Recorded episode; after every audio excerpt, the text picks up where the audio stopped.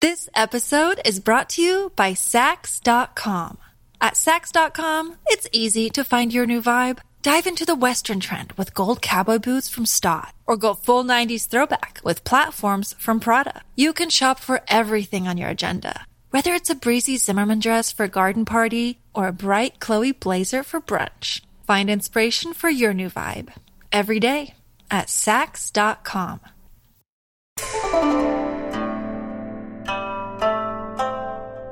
Hi there, I'm Carla Nappi, and this is New Books in East Asian Studies. Welcome, and thank you as ever for joining us.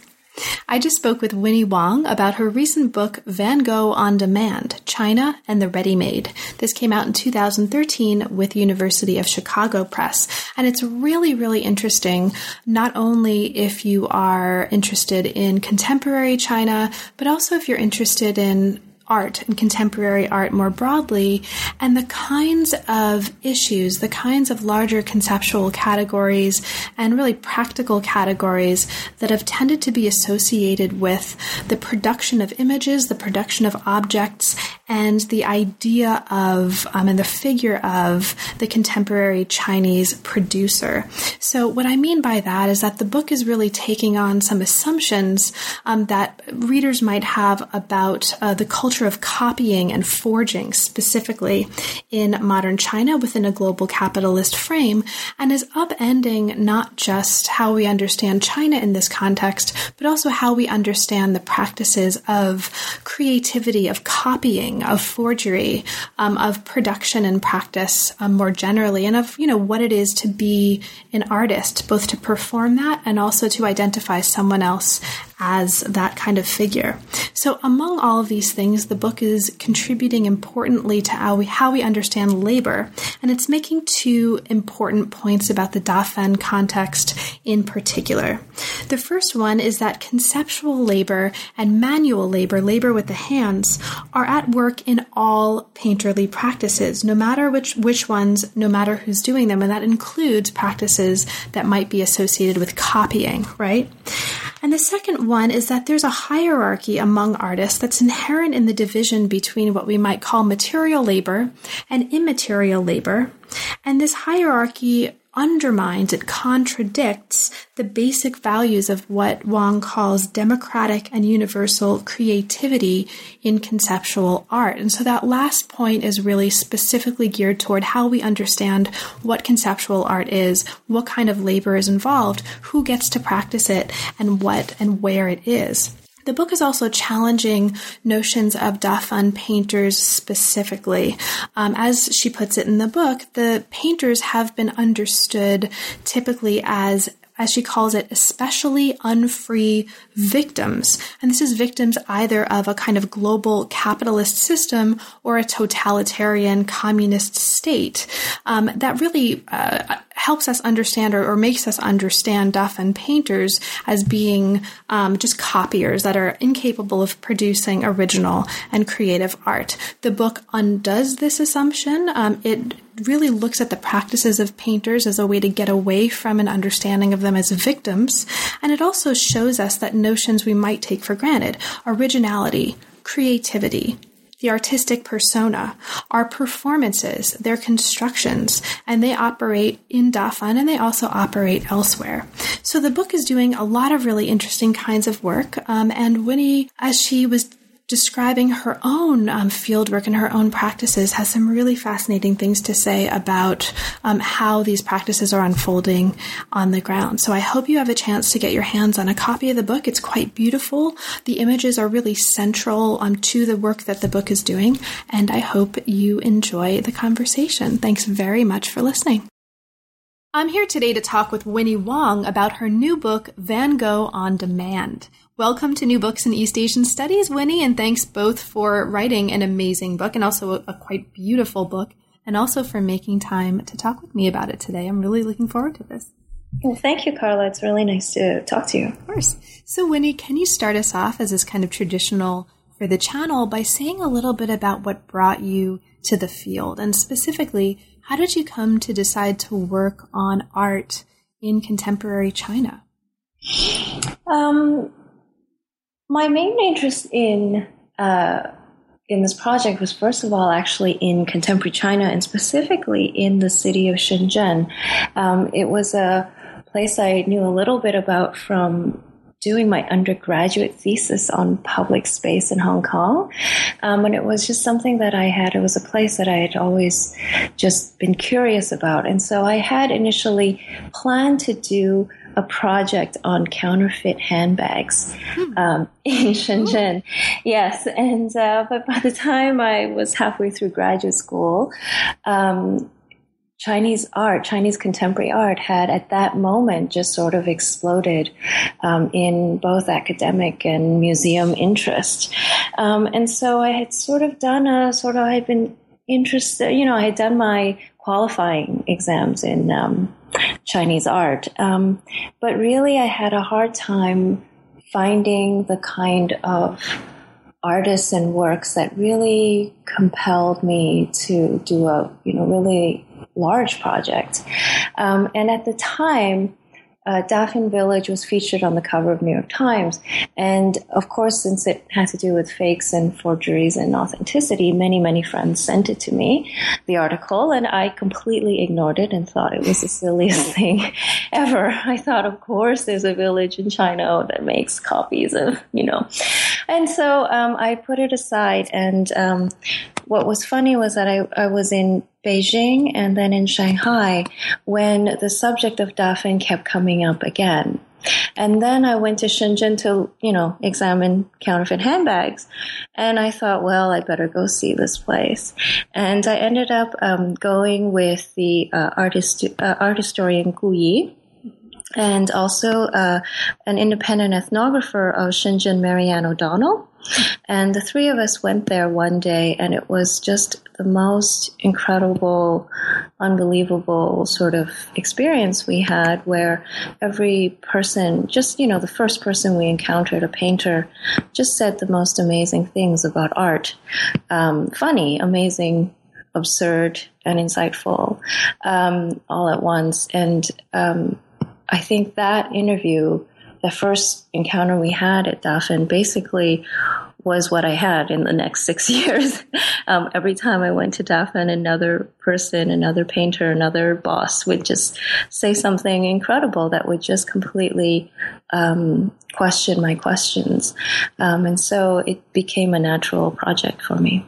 Wow. And the um, we'll hear a lot more about this, I'm sure, in the hour to come. But the research for the book actually includes uh, the fruit of many of these conversations. And so you describe the fieldwork um, early in the book that undergirded this study as it included artist interviews, studio visits, participant observation alongside a range of different kinds of people. So local officials, bosses, interpreters, foreign artists, buyers, traders, and you also describe, and we'll get to this later on in, uh, in the conversation, the experience of learning how to to be a painter um, in this mm-hmm. context. So there's mm-hmm. lots of really cool conversations that you bring us into.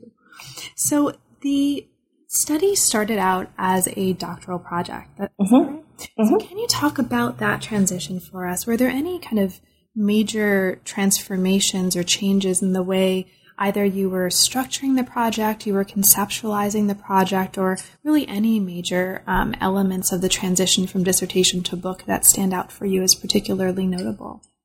Um, yeah, um, it was actually very simple in my case. Um, the dissertation had ended up having a much longer historical scope um, because I it became obvious as soon as I began that the history of Chinese export painting is um, a history of this region, or at least it's it's been in this region for 200 years. And so my dissertation actually began in the 18th century and went right up to 2010.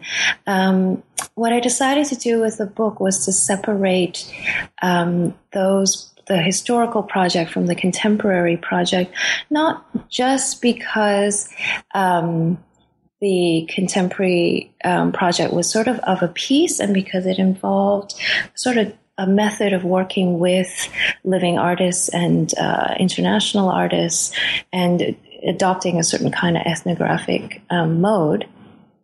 Um, also because the history itself has a huge gap between about 1850 and 1950. And um, in the dissertation, I dealt with that with very, very little sort of a scant bits of guesses and evidence of, say, every decade from 1850 to 1950, what I thought might have happened. But really, um, I would find that a, a, really, really difficult task to cover. And so, in essence, what I did with the dissertation was separated into two books one which is the post Mao period, and one which is the second project that I'm working on, which ends in 1850. So, um, that was a very sort of simple organizational and methodological um, sort of refinement, I guess I made from the dissertation to the book. Um, and the second main thing I really did with the book was um, initially basically just spend a lot of time working on the tone of the of the writing.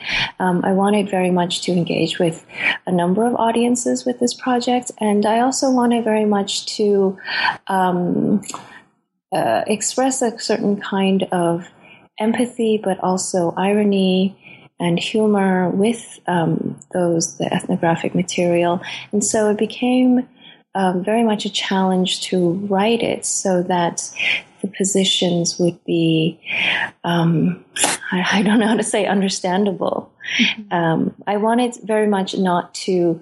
Uh, make fun of these uh, painters. On the other hand, I wanted to highlight um, the irony with which they were approaching their own lives. Great. Thank you so much.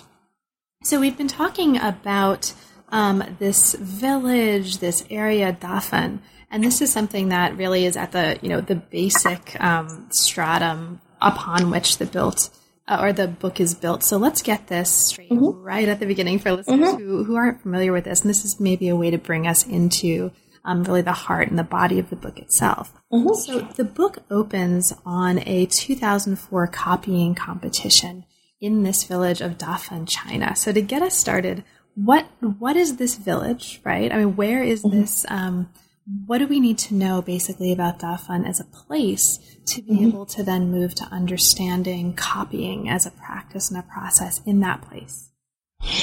Um, so what's interesting about Dafen is that it is in many ways not unique at all. Um, and in many ways, um, made to be unique. So, um, Dafen Village is actually properly called now a neighborhood committee. Um, overseen by the Buji Street Level Office, which is in Longgang District, um, just outside the what was once the uh, Special Economic Zone of Shenzhen. Um, and so it is a, a place which is very much like um, all of the villages in Shenzhen, which became the present day city of Shenzhen, and which today we call urban villages or urbanized villages. Um, and this is you know, a, a particularly complicated history. Um, but what we need to know is that there were original villagers who um, became landlords, um, who accepted foreign direct um, investment, created a corporation, um, and uh, that many, many migrant workers live and work in what was the former village.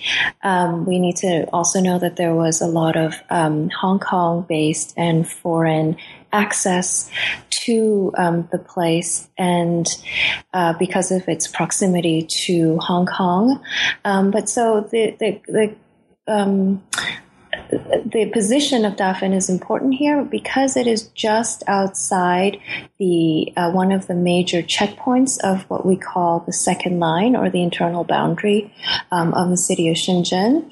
It is a place that was affordable um, for workers for migrant workers, um, and it was a place that was also accessible to Hong Kong and foreign um, traders. Um, so that's its sort of particular kind of history, not, not unlike many, many urban villages in Shenzhen at different points of its history. Um, But maybe I could just say that what's what made Dafen unique, um, and also you know what Dafen produces, these oil paintings for the Western market, um, are in no way unique. Not unique to China, not unique to Dafen, not unique to Shenzhen. Um, I found it uh, in many places in the world, including New Jersey and Naples, um, Italy. Um, but what does make Dafen unique uh, and so visible was that it was made the first model cultural industry of China in 2004, and thereafter just got a lot of press and propaganda attention. And one of the really wonderful things about the book, and this is, I think, true throughout all of the chapters, is it really takes these ideas that many readers probably, I mean, I certainly did, come to the book taking for granted the idea of uniqueness itself, the idea of originality, the idea of individuality, the idea of copying. Mm-hmm. Um, and it really upends uh, what we think we understand when we understand these notions, and it makes the story of the locality of these notions, local emergence and complexity of them, really, really beautifully interesting um, and really, really inspiring, I think. So, one of the um, notions that you are very much calling into question here is the notion of copying itself. Mm-hmm. Um, mm-hmm. You, you know, based on familiarity with things like New York Times articles and popular press, um, etc again, readers might come to this thinking, oh, well, these Dafen paintings, a bunch of these painters, you know, they just copy from an original. These are paintings that are just forgeries, etc., etc. And you're very careful here to claim, at least at, at one point, you claim that these mm-hmm. are actually the very opposite of forgeries. Mm-hmm. And part of that has to do with the way that we understand a copy here. Mm-hmm. So to lay that groundwork um, for us to build on as we get into subsequent chapters, can you open up for us this idea of the gao or the copy? What is a hmm. copy in this context, and how does it shape the notion of what copying as a practice becomes for these painters? Mm-hmm. Um, yes, I I've, I am trying to explain why um, I came to I've come to argue really that what Dafen painters do is not copying.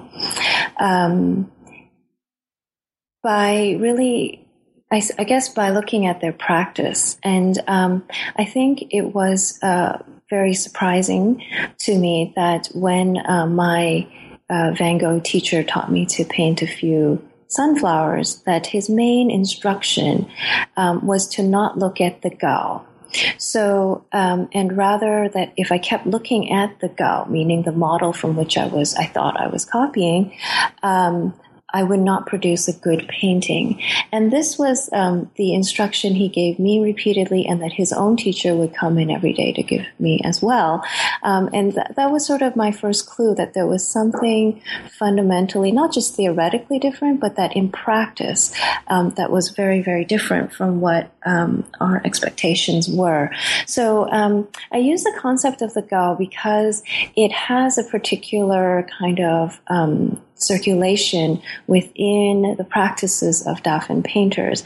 And a gao, as we know in Chinese, really just means a draft um, or something from which um, you are looking at or working from.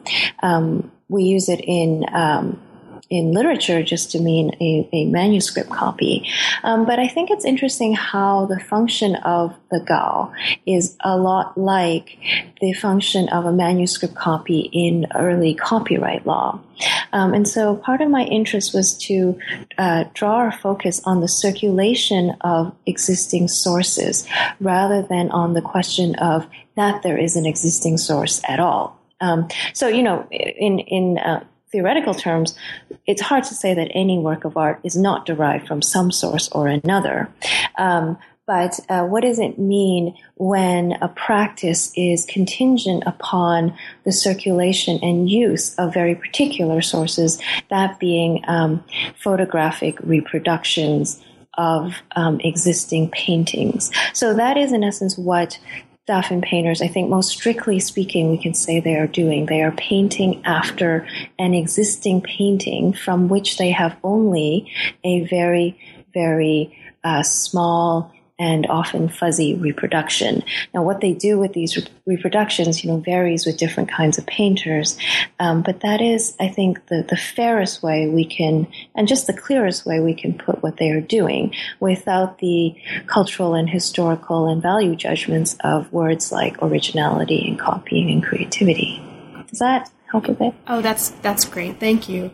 Um, so this is this idea that Dafen paintings are not, or well, are simply forgeries of Western masterpieces is really one of several assumptions that the book is going to upend and undermine. So, um, in, in, addition to this, again, this idea that paintings are just forgeries of Western masterpieces, the book is going to also undermine the idea that Dafen is a village, right? It sort of mm-hmm. asks us mm-hmm. to think anew about what that means. Mm-hmm. The idea that um, Dafen is a single factory, um, you're mm-hmm. undermining that. And also the idea that production in Dafen is something we can think of as a mass assembly line. And this mm-hmm. actually brings us into the first chapter. So, chapter one offers some historical grounding to place what happened in Dafen within a larger context.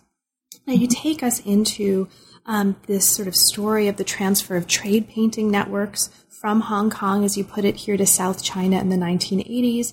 You also take us into the emergence of the narrative of industrialization as mm-hmm. a way to describe what's happening in Dafen village. Mm-hmm. Part of this then is going to involve another rhetorical move that emerges in concert with these ideas, and that's the move to describe what's happening in Dafen in terms of the rhetoric of assembly line painting. Now, this becomes really important um, for us to understand not just what's happening in Dafen, but also the contributions that your book is making to more broadly how we understand and talk about labor mm-hmm. labor practices. So, could you bring us into what you um, think is the most important parts of this first chapter by maybe getting us started in talking about um, what is so pervasive about this assembly line rhetoric mm-hmm. and how do the practices that you observed and took part in in Dafen undermine that assembly line rhetoric? I think the best story um, to encapsulate this problem is um, what the the Dafen boss who claimed to have made, I think it's 500,000 paintings in 52 days uh, for, for, Walmart. Walmart right? For- um, I think it's very interesting to take his story, which I question in various aspects, but even if we take his story, um, I think it's very interesting to see how um, the practice um, undoes our expectations of what industrialization does to what we imagine to be individual creativity. So he claims that the reason um, he had to invent the assembly line in order to meet this massive order from Walmart um, was that if normally what would happen in Dafen and, and orders of this size were at the time not um, so you know it, was not the first time not so unprecedented. Um, but what you would normally do and what you would do now um, is that you would just get enough painters to each do a certain number of it. So if you had to do a thousand paintings, um, you would get a hundred painters to each do ten, right? Um, or you know whatever number that you could you would do um, in time. Um, what he said was that he needed to create an assembly line because if every painter painted their paintings their own way, then every painting would be different. Right? Right? So this um, th- this is a sort of acknowledgement that the work is really quite individualistic um, at least in its results. Um, and so he surmised, he guessed, um, he has no proof really, that the um, that Walmart or you know the order of his paintings would not accept this. And so, in order to create the impression of a single hand, of a single individual behind all, say, you know, thousand paintings, he needed to create an assembly line in which everybody took one piece or one step so that all of the results would look similar. Now, this is the very opposite of what we think or what we had imagined industrialization is supposed to do, which is to separate the tasks so as to de individualize um, each worker. Um, and so I find this story or at least the rationale that he gives for a somewhat apocryphal tale, um, is is quite fascinating um, because it tells us that it's the market demand for individuality that, in fact, in this case, causes a division of labor and not the other way around. Thank you. And so the chapter really um, positions this idea of assembly line painting as what you call a cultural imaginary, and it opens up um, a kind of contextualizing of the different kinds of labor practices that go into this imaginary, including um, those of individual painters, including practices of um, the emergent figure of an artist boss who becomes really, really important here. Um, and you also take us into the very different kinds of, I mean, there's some consistent uh, features, but different kinds of workshops and, quote, factories that constitute the landscape of artistic production in Dafen. Now, one of the things that's happening in this chapter that I, I think actually happens in every chapter that's really, really great, um, at least for me, um, from the perspective of one reader, is that you're introducing um, in each of these chapters at least one work that by a contemporary artist that is playing with, calling into question, or otherwise epitomizing some of the phenomena that you are bringing us into in that chapter. And here, this is work by Beijing conceptual artist Liu Ding. Mm-hmm. Now, this artist organized a performance piece called Products that became quite controversial, and it became controversial in ways that, again, really speak to um, the kinds of phenomena and practices that you're problematizing here. So, could you maybe um, talk about that project for us? What's important for us to understand about products, this performance piece? Okay, so um, on the one hand, um, this, the Walmart story is meant to tell us that um, Dafen Village does not exist in a kind of pre-industrial state, and that we shouldn't try to understand contemporary China um, as a sort of um, backwards, sort of trying to catch up with uh, a history of European industrialization. Um, my use of um, contemporary artists and conceptual artists who engage with Dafen um, is also meant similarly to um, challenge the idea that Dafen is completely outside the norms of um, the art world, the, the, the, highest art world that we um, know it today, which is in the form of the global uh, um, who uh, participates in an international art market and institutional system. So um, Liu Ding is a wonderful um, example, I think, of how um, ignoring this sort of simultaneity of Dafen with um, high art um, and with contemporary art skews um, the politics of controversies, shall we say. Um, so in Liu Ding's case, um, he he went to Dafen village and um, said to have brought to uh, Guangzhou, to the Guangzhou Triennial, uh, a team of assembly line workers um, from a factory who would uh, demonstrate their sort of um, regular standard product uh, production method. Um, and uh, what I found um, was that um, it wasn't really a factory, it was a network of artists, and the painters who participated had never actually worked together before. Um, they were they were friends who wanted to go on a an outing. Actually, they thought of it as a, a public art kind of exchange, cultural exchange, artist exchange kind of event, um, and um, neither had any one of them before worked on an assembly line of such a um, number of painters, such a large number of painters, and um, none of them had actually worked together on that particular painting before. Okay. Nevertheless, they were able to kind of half demonstrate um, quite poorly, actually, what the process could have been imagined to have been by the artist. Um, and I think this is interesting insofar as it um, uh, it locates Liu Ding within uh, uh, the rhetoric of the assembly line factory, which I'm arguing now is used more by bosses um, like him, in a sense, like the artist Liu Ding, in order to uh, forward a certain kind of managerial power um, and power over scale that they might have. Now, um, what what does it mean to sort of elide the artist's version of the story with um, actual practice?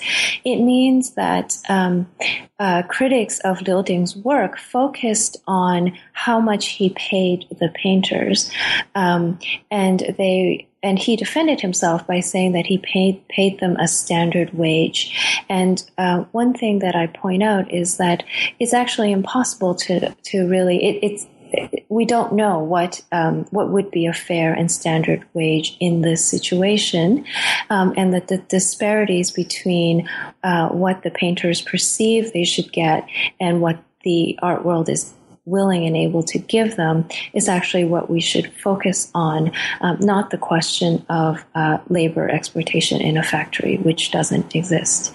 Um, so I think this is why I'm trying to point out that sort of careful attention to the actual practices and exchange is so important in understanding uh, what we now call socially engaged art.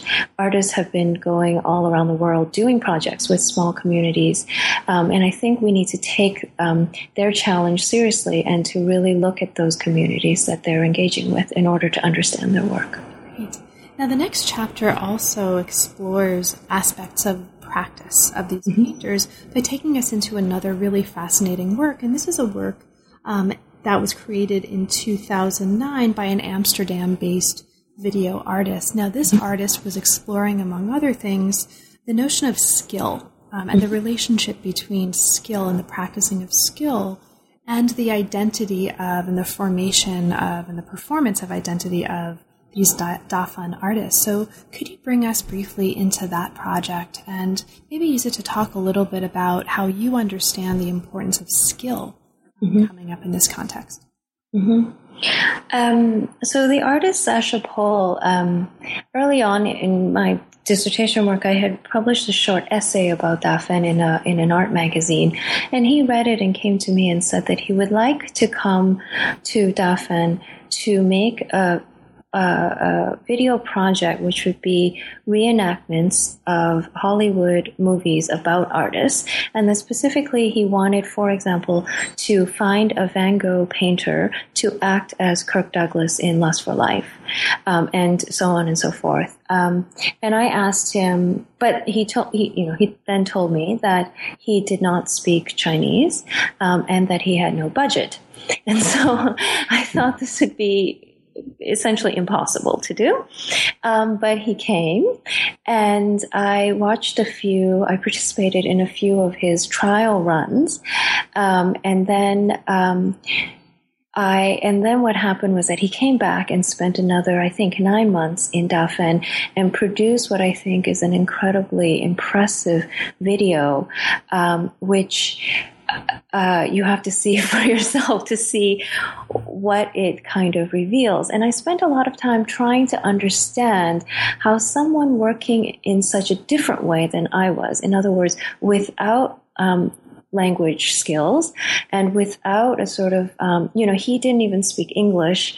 Uh, as his first language, and neither did his translator, um, who resubtitled this film, speak uh, or write English as a first language, um, nor Dutch, which is what he's, uh, or sorry, German, which is um, what he, what his first language is. Anyway, there were all of these sort of um, moments for mistranslation to occur in this process, obviously, um, and what he managed to do was nevertheless so revealing of um, what's happening in Dafen. And we ended up showing the video again in, in Dafen at the Museum of Art. And what was so amazing was we, we invited many of the painters to come back to see the film after it was done. And um, it was just wonderful that everybody laughed at the same time. And we had at the time a screening with, um, you know, well-known Chinese artists, um, well-known foreign artists, and often painters. And everybody found the same things uh, comical. And so I wondered, um, part of that chapter is about talking about what it is that painterly skill and artistic kind of social skill uh, means, and and to show that in essence, uh, Sascha Pohle and um, the Dafen painters he worked on worked with um, actually understood very well um, the same spectrum of problems when it comes to both acquiring skill and performing it as an artist. Um, this episode is brought to you by Saks.com. At Saks.com, it's easy to find your new vibe. Dive into the Western trend with gold cowboy boots from Staud, or go full 90s throwback with platforms from Prada. You can shop for everything on your agenda, whether it's a breezy Zimmermann dress for a garden party or a bright Chloe blazer for brunch. Find inspiration for your new vibe every day at Saks.com. Now, this issue of translation and mistranslation mm-hmm. actually comes up really interestingly in another of the chapters. So I'm just going to kind of bring mm-hmm. us there. Um, in chapter five, you look at another really, really fascinating set of relationships among um, several different uh, pieces that are um, pieces by photojournalists, um, documentary photographers, and conceptual artists. And in one of these cases, translation also winds up playing a really interesting role in terms of how the final pieces look um, and how they're understood by the people involved. So let's kind of work our way there. Now, this is a chapter that takes on um, and really it just becomes a kind of mystery story in this fabulous way. This is one of my favorite chapters. I'll just say mm-hmm. chapter five. okay. Um, so it takes us into the relationships between several works. I think the best way to do this is for me to kind of hit the ball back to you mm-hmm. and ask you to talk about some of these works. So you start us off with this piece by Michael Wolf called China Copy Painters. So what do we need to know about the 2006 Michael Wolf piece, China Copy Painters, in order to understand what's going to come next?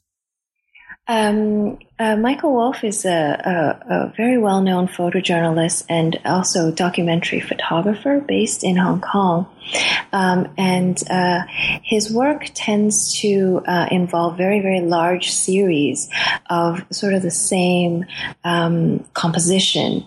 Um, and the, his photographs are absolutely striking and, uh, and, and extremely evocative. And uh, he did a series on Dafen Village called China Copy artist, which he later um, called Real Fake Art, and he later did um, later iterations of the project as I was working on it. So, um, in essence, I I think that um, some of my work is sort of engaging in a dialogue with him as he's sort of transitioning from a photojournalist to documentary photographer, and I would like to argue a conceptual artist, though he does not um, make that claim. Um, so, um, what I think what uh, is interesting to me is that the compositions of his photographs of Dafen Village again run counter to what I found to have taken place in the making of them, in the practice of making of them. Um, and so the photographs look as though um, there are many, many painters in Dafen who uh, copy um, the most erudite, the most um, hippest, the trendiest of uh, current contemporary art concerns. Um, so in 2006, um, Neo Rauch. Um, so he, uh, the photographs look as though there are all of these painters producing Neo Rauch On Kawara, um, you name it, at the time, just really super cool, too cool to be true.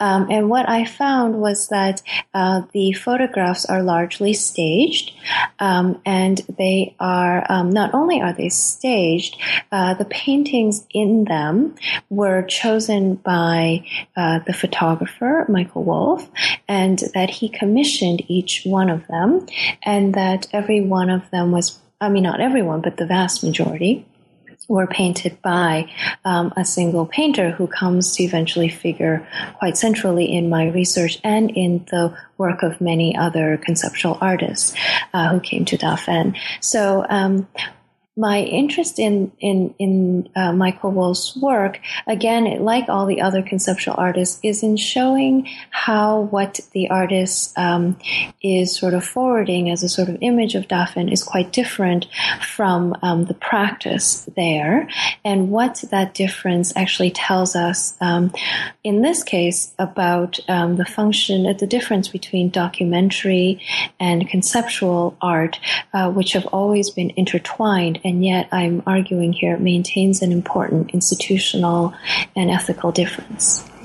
Now, this um, Dafen painter, Yin Shenzhi, winds up being really, really important um, mm-hmm. in many ways in this chapter. One of the ways that we meet him is through your explanation of and your introduction of another 2007 work mm-hmm. called China Painters. Mm-hmm. And this is a context where, um, as I was alluding to before, you're showing us the ways that um, something as simple as an interpreter or a translator right? Mm-hmm. Who's mm-hmm. there ostensibly to mediate communication among um, this artist, um, Jankowski, on the one mm-hmm. hand, and mm-hmm. um, the Dafen painter artist, um, Yin Shenzhi, on the other mm-hmm. hand, is actually through the interpreter's choice of how to translate and what um, this interpreter thinks is going to communicate or not, is actually materially impacting um, the final product in really, really interesting ways. Okay, so there's a lot of fascinating stuff going on there, and I'm just going to um, point listeners to this chapter, chapter five, because there's so much interesting detail here that's just really surprising and shocking, and I've got exclamation points all over the margins here. but what winds up happening um, toward the end of this chapter is um, you take us into your own rephotographing mm-hmm. of Yin Shenzhi, and mm-hmm. this becomes a kind of not just um, an analysis on your part, but also a kind of performance piece mm-hmm. um, uh, on your part. So, could you talk a little bit about that aspect of what's mm-hmm. going on and your own um, engagement in this as a kind of performance piece in this chapter? Mm-hmm. Um, so actually, I um, though I suggest that it could be interpreted as a performance piece, um, I want very much to emphasize that I don't regard um, what my photographs of uh, of Yin Shenzhi as a performance piece at all. Mm-hmm. Um, and uh, there are really, I, if I should, I should clarify my reasons for that. Um, so what basically happened was that I was carrying around photographs of Michael Wolf's, um, a small kind of reproductions of his photographs that I had downloaded from his website. Um, I was carrying them around because I wanted to um, research it. I wanted to research the work. I wanted to find the painters in it to interview them. I wanted to find the buildings and the places where they've been photographed and the and the and the and the galleries um, that seem to be showing these paintings. And it was extremely unexpected. Um, that day, I went to meet Yin Shenzhi, who actually uh, I know as Da Huzi, which is how he's known um, in Dafen. Um, so I. Uh, happened to go to meet Da Huzi that day for a completely other reason, which was to interview him about Christian Jankowski's uh, 2007 project. Um, but as soon as I met him, I recognized him from a photograph by Michael Wolf, and it's incredibly serendipitous, or rather, maybe it shows how small uh, social networks among artists are. Um, he he was the one who said to me, but I painted all of these paintings and these photographs. And so this is how I came to understand very coincident, serendipitously, uh, another version of Michael Wolf's photographs. So, um, uh, um, I didn't believe him at first, of course, um, and so I interviewed him, and then he said, "You know, I'll show you where all of these buildings were taken." And he was he he took all of my photographs, and we went on a tour of the village, uh, where he showed me the site of every photograph, and I don't really know how it happened that he then mimicked the composition of Michael Wolf's um, photographs and said, you know, take a picture of me here. Or perhaps I just, I don't even remember whose first idea it was. Um, but I ended up taking photographs of him at each site holding my reproduction of Wolf's photographs. Um, and I thought he was proving to me that um, he knew all the sites and had uh, painted all the paintings in them. But later on, and you know, now I've known Da for, for years, and we've talked about this, uh, this and many other projects for, for over the years, and both of our opinions and feelings have changed um, about them. But um, at the time, uh, soon after, I realized that perhaps what he was doing was demonstrating to me that I could also come and make the same paintings with him and the same photographs, and this would bring him a lot of business because Michael Wolf was his best uh, client. Um, and so I think in, in this encounter and in many others, I, I want to emphasize how um, the boundary between uh, conceptual art and um, commercial practice are, can be closely intertwined and uh, uh perhaps just a matter of tone. Um, uh, but but those are sort of differences that I want to kind of attend to with each individual piece. Great. I mean, it is really interesting how because of the framing um, of your photographs, in the context of the plates, right? So they're juxtaposed with um, Wolf's original photographs in a way that very much um, just strictly for the reader or observer through that technology of visual juxtaposition invites us to see your photographs in a way that is like the photographs of Wolf and, and thus in a way that's akin to a kind of artistic performance or conceptual art, even if it wasn't intended that way, right? Or even if it's not yeah. definitively that way. And this is interesting because it raises another issue um, that I think is really beautifully taken up in another one of the chapters, or a set of issues. Both the issue of authorship and kind of positioning and selfhood as a figure, as a creative figure, and also um, the issue of your own um, integration into and your own participant observation in the practices that you're chronicling for us. And this is chapter 4 mm-hmm. um, so, chapter four looks at the relationship, among other things, between craft and an idea of craft and also at the same time modernist authorship and signature practices. And really, signature is very much a practice as well as an object um, in the context of this chapter. So the chapter takes us into a Van Gogh specialty workshop and also into the retail and wholesale trade in Van Gogh paintings. And it was based, at least in part, on three months, as you tell us in the chapter, of participant observation in the workshop of a particular artist. So, can you maybe take us into that aspect of what's going on here? What were for you, um, as of this moment right now, some of the most notable or important elements of your own experience as a painter in this workshop that shaped the way you were thinking about the issues that you're treating in this part of the book? Um, so I should emphasize that um, the sort of ethnographic method of this book was sort of invented on the fly. It I, I, just did what seemed to make sense at the time. Um, but what um, what what ultimately happened was that I ended up um, in my first sort of few months of the field work um, adopting different roles um, in in in Dafen Village. Um, so first essentially as a tourist um, and then as a consumer. And one thing that I began doing uh, was to, um, uh, how would you say, put down orders uh, for paintings for friends.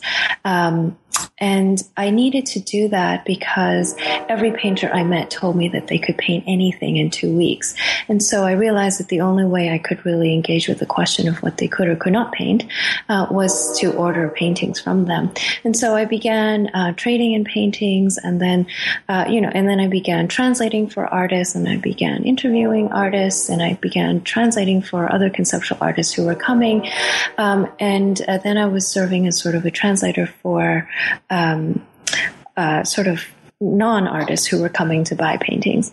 And um, once I became conscious of the fact that I was actually um, adopting different roles that exist in Dafen and that they sort of coincided with a lot of what people do, you sort of, as a migrant worker, you come to Dafen and you do what you can.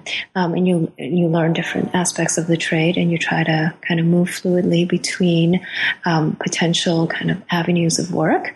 Um, I realized that if I was going to uh, um, do this as a researcher, I needed to, to be a little bit more comprehensive in all the roles I was adopting. And so I figured that I would learn to, uh, I would apprentice myself as a, a migrant worker would. Um, and so when a migrant worker uh, arrives at Dafen, they usually uh, start out at the working um, in the trade specialty, which is the easiest to produce and the cheapest. So the easiest paintings and the cheapest paintings in Dafen are Van Gogh paintings. So I thought I would start there and I had hoped that I would move all the way up, but obviously ran out of time. So I, um, I, uh, asked a Van Gogh painter whom I already knew at the time and had and had spent quite a few um, hours and uh, over several months interviewing that I, I, asked him to be my teacher, um, and uh, he understood this to be a form of sort of research, uh, a sort of play, but a sort of work, and. Um, he allowed me to come in every two days and um, and ostensibly apprentice. Although our relationship was um, always sort of in a way negotiated between my research and my um, work. So, for example, um, he explained to me that uh, to be a proper Van Gogh painter, one must learn five uh, major Van Gogh works: um, self-portrait, Starry Night, Sunflowers, Irises, and um, uh, the bar scene the night cafe. And uh, I only did two before I asked him if I could paint some other things because I wanted to see how he engaged with um, Van, Gogh, uh, uh, Van Gogh that he had never seen nor painted, for example. So there were various uh, ways in which we uh, kind of played with my role there, um, and from which I, I mean, I learned a great deal just from sitting there and doing it, um, and hanging out with him and his family and his subletters and his teachers. Um, but I also learned a lot from his engagement with me being there and uh, all the various friends from throughout the village who knew I was a actually researcher and uh, and not a migrant worker. They would come and joke about it and and watch me paint and laugh at you know, laugh at what I was doing. Um, and many people came to call me the, uh, ironically, the uh, migrant worker from MIT, uh, which is where I was doing my dissertation. So I think I learned as much from, from, you know, a sort of classic, I guess, ethnographic practice as I did from their awareness of my, um, my sort of attempt to perform as an ethnographer. And this chapter um, does really interesting work for listeners that are particularly engaged with these issues in asking us to think about um, and sort of rethink notions that are germane to the kinds of practices that you're describing um, coming from your own experience in the workshop. And these are practices of signing, um, the idea of a mm-hmm. signature. Mm-hmm and the larger conventions of authorship, um, ideas about authorship, practices of authorship, assumptions about authorship that come out of um, this context. And so there's a really interesting um, discussion of that in this chapter that I'll just um, sort of signal mm-hmm. for listeners rather than um, it, having the time to talk about it in detail. We could talk about that for another hour or two, probably. Mm-hmm. so you mentioned, though, um, and this is why I want to move on just a little bit, you mentioned a term that winds up becoming really, really important throughout the book, but that's really taken on centrally in chapter three, and this is the term mm-hmm. migrant worker. Mm-hmm. Of course, this is a really important part of the work that the book is doing, but here in this context, you take us into the ways that the party state, right, the Chinese party state, is using particular subject figures in propaganda tools, and here it's uh, television shows in particular, in order to construct an image of creativity that's very specific to migrant workers and very specific to female migrant workers in particular. So, this is a chapter that really takes on the ways that the figure of a woman, the figure of a migrant worker, and the figure of creativity are imbricated um, in, I think, really interesting ways. So, you look here at two propaganda products. Um, one of them is a five part TV documentary about three women artists and bosses that was produced and aired on CCTV 1. This is Story of the Oil Painting Village. And another is a 20 episode TV melodrama set in a fictionalized version of Dafen and produced by um, Guangdong Provincial TV Network. And this was a melodrama called Painted Fate. Um, so, could you for us um, just, you know, briefly choose one of these TV shows, whichever one you're particularly interested in at this moment in time right now, and maybe talk a little bit about the way that this idea of creativity comes out um, of the particular propagandistic elements of the TV program.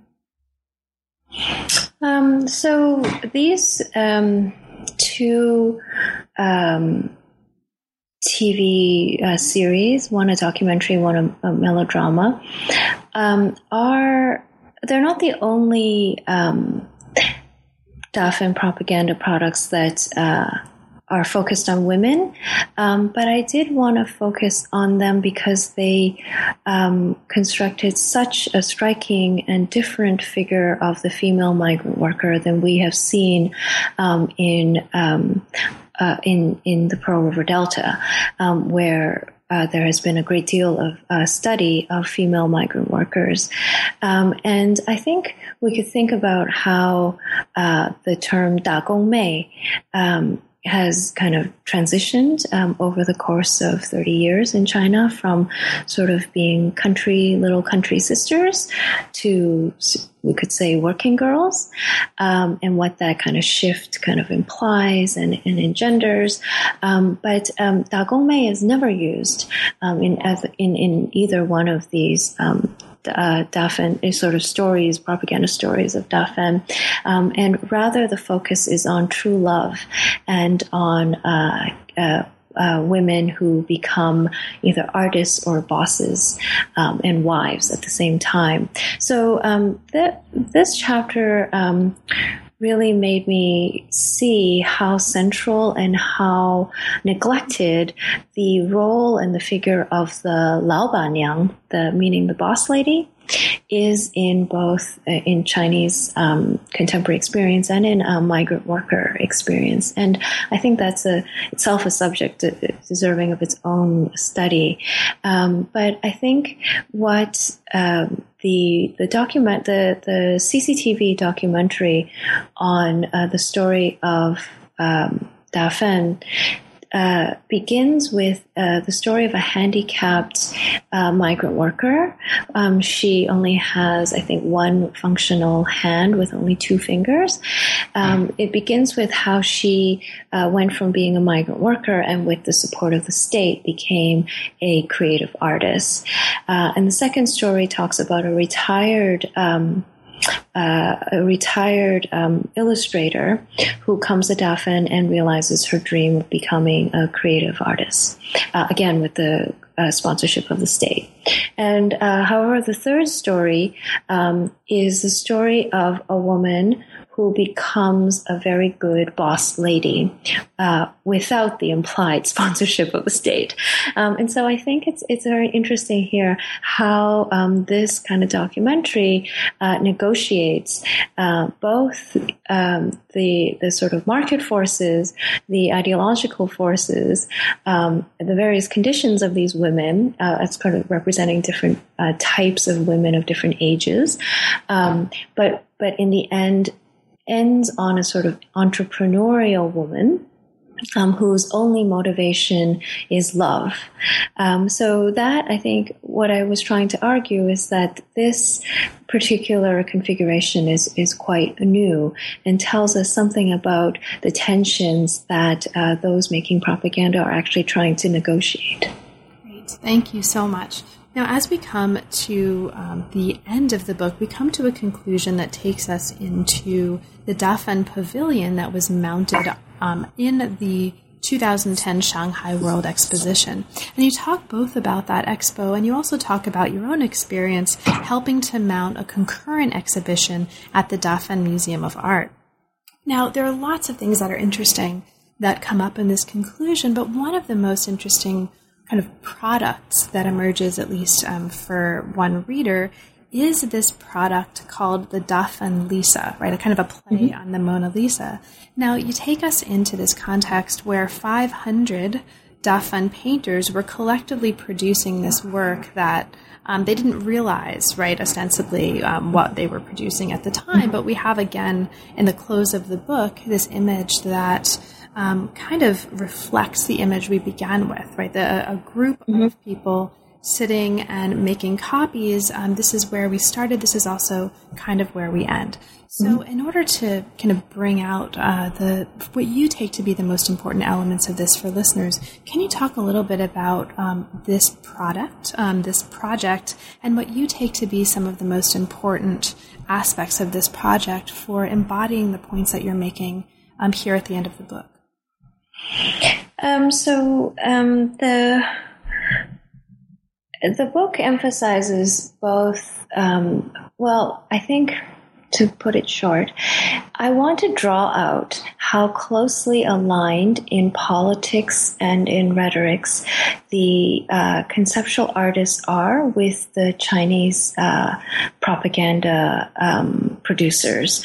Um, and what I mean by that is that with the Dafen Lisa, um, I think we have an extremely similar kind of set of a very similar framework, um, namely that those sort of working with the state uh, loosely, you know, with with sort of rough idea of what state ideology or what, what might be expected, um, come to Dafen and create some kind of project uh, which both showcases them as people, they need to appear in it, right, and which emphasizes how they are merely assembly line copyists or forgers um, who can maybe together together in, in positive senses produce a collective work, um, uh, and in, in negative uh, senses not.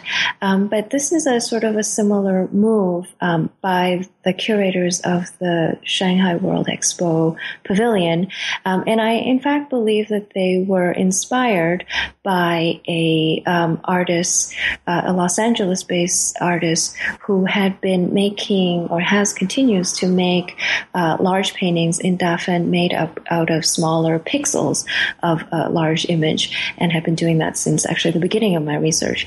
Um, and um, so they knew of this uh, artist's work through our proposals to um, uh, uh, mount an exhibition at the Dafen Museum of Art and I, so I do think they were inspired um, by this artist's um, proposal, um, and uh, so I, I just want to point out that uh, it, ultimately my argument is that what they showcase is not so different uh, about Dafen is not so different than what conceptual artists showcase, and once again, what is amazing is how little it has to do with actual practice in Dafen and how little um, of the agency of uh, Dafen painters, they actually um, uh, show, even as their uh, stated political concern is to um, help them to realize their dreams as uh, artists.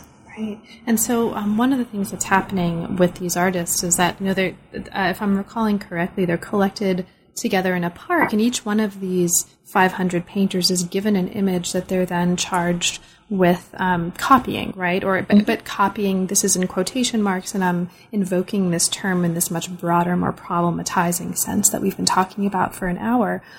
On the f- flip side of their painting, that again they're sort of making with reference to this reference piece or this gao that they've been given, if we can call it a gao. On the flip side um, they're signing it, which becomes important because of the, the work that previous chapters of the book have done to um, direct our attention to the importance of signature as a practice um, in mm-hmm. various mm-hmm. ways. And they're also indicating, uh, indicating their secret dreams, as you put mm-hmm. in the back. And often, as you tell us at the end of this chapter, those secret dreams um, involve becoming recognized artists. And so, mm-hmm. this is, I think, a useful thing to keep in mind also in the context of your own um, naming practices in the book that, again, uh, you state at the very beginning, but here we come back to at the very end. You mentioned to us very explicitly that almost all the painters and artists asked to be publicly named mm-hmm. in your book, and so mm-hmm. this um, this relationship, I think, uh, between the kind of naming of these artists as individuals, the way that they are signing themselves, the way that you are signing them, becomes a really, really interesting way to think about signing and naming and selfhood and the construction of selfhood, um, not just for the Dafen artist, but also for ourselves. And I, well, I just want to emphasize that the real question there is why do the dreams have to be secret? And why do they have to be revealed? And what is it that is actually going on in that process of asking others to make visible what is not, not, does not need to be a secret. I mean, that artists want to be recognized as artists. Why should that be continually surprising? Mm-hmm. And I think this notion, uh, I mean, this fits along with what you're doing elsewhere in the book is even the notion of secret, mm-hmm. right? And the way that's um, bound up with ideas of selfhood and individuality, and, and um, what's is is also very usefully problematized here. So, Winnie, there's uh, we're now at the end of our hour, and there's a million billion things um, in the book that we didn't have a chance to talk about. But is there anything in particular um, that you'd like to mention for listeners, and perhaps especially for listeners who haven't yet had a chance to become readers? Um, is there anything really important that we didn't touch on? No, I think you've covered it admirably.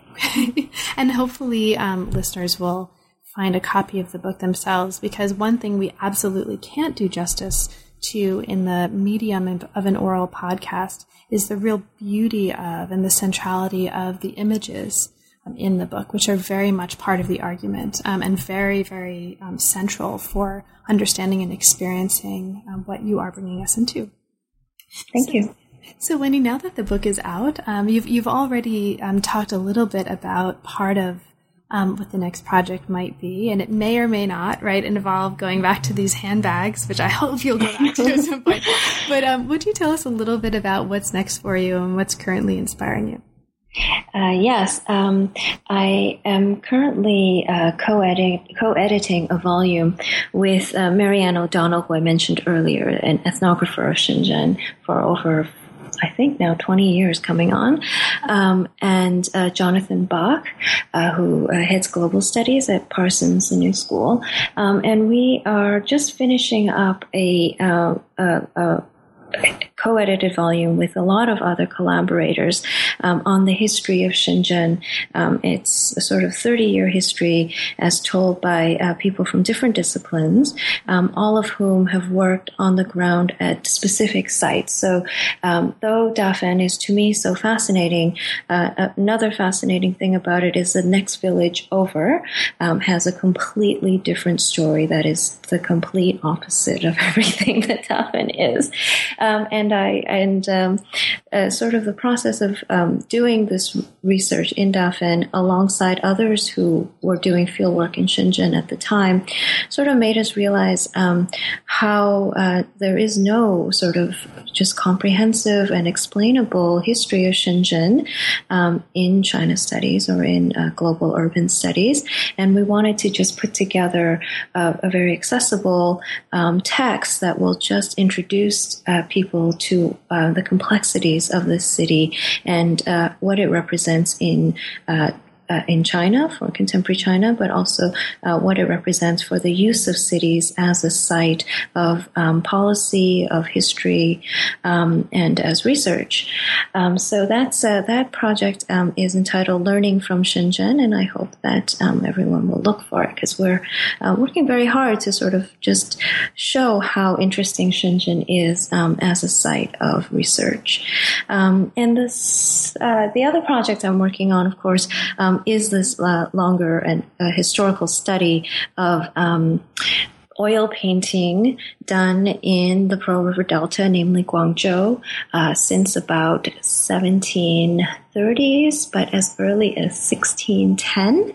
Um, and I think I can just simply say that um, if we recognize that oil painting has been bought by uh, Western consumers, um, oil paintings made in China have been bought by uh, Western consumers since the 18th century, and again in the present day, um, we can think of uh, the Western consumption of Chinese ink painting, which fills our museums today, um, as only an interlude in a much longer uh, and, and a very rich history of uh, Sino-Western cultural and artistic engagement. Great. Well, best of luck with both of those books, and I'll eagerly um, look forward to reading both of them. And thanks very much, Winnie, for making the time. It's really been a pleasure. Thank you. You've been listening to New Books in East Asian Studies. Thanks very much for joining us, and we will see you next time.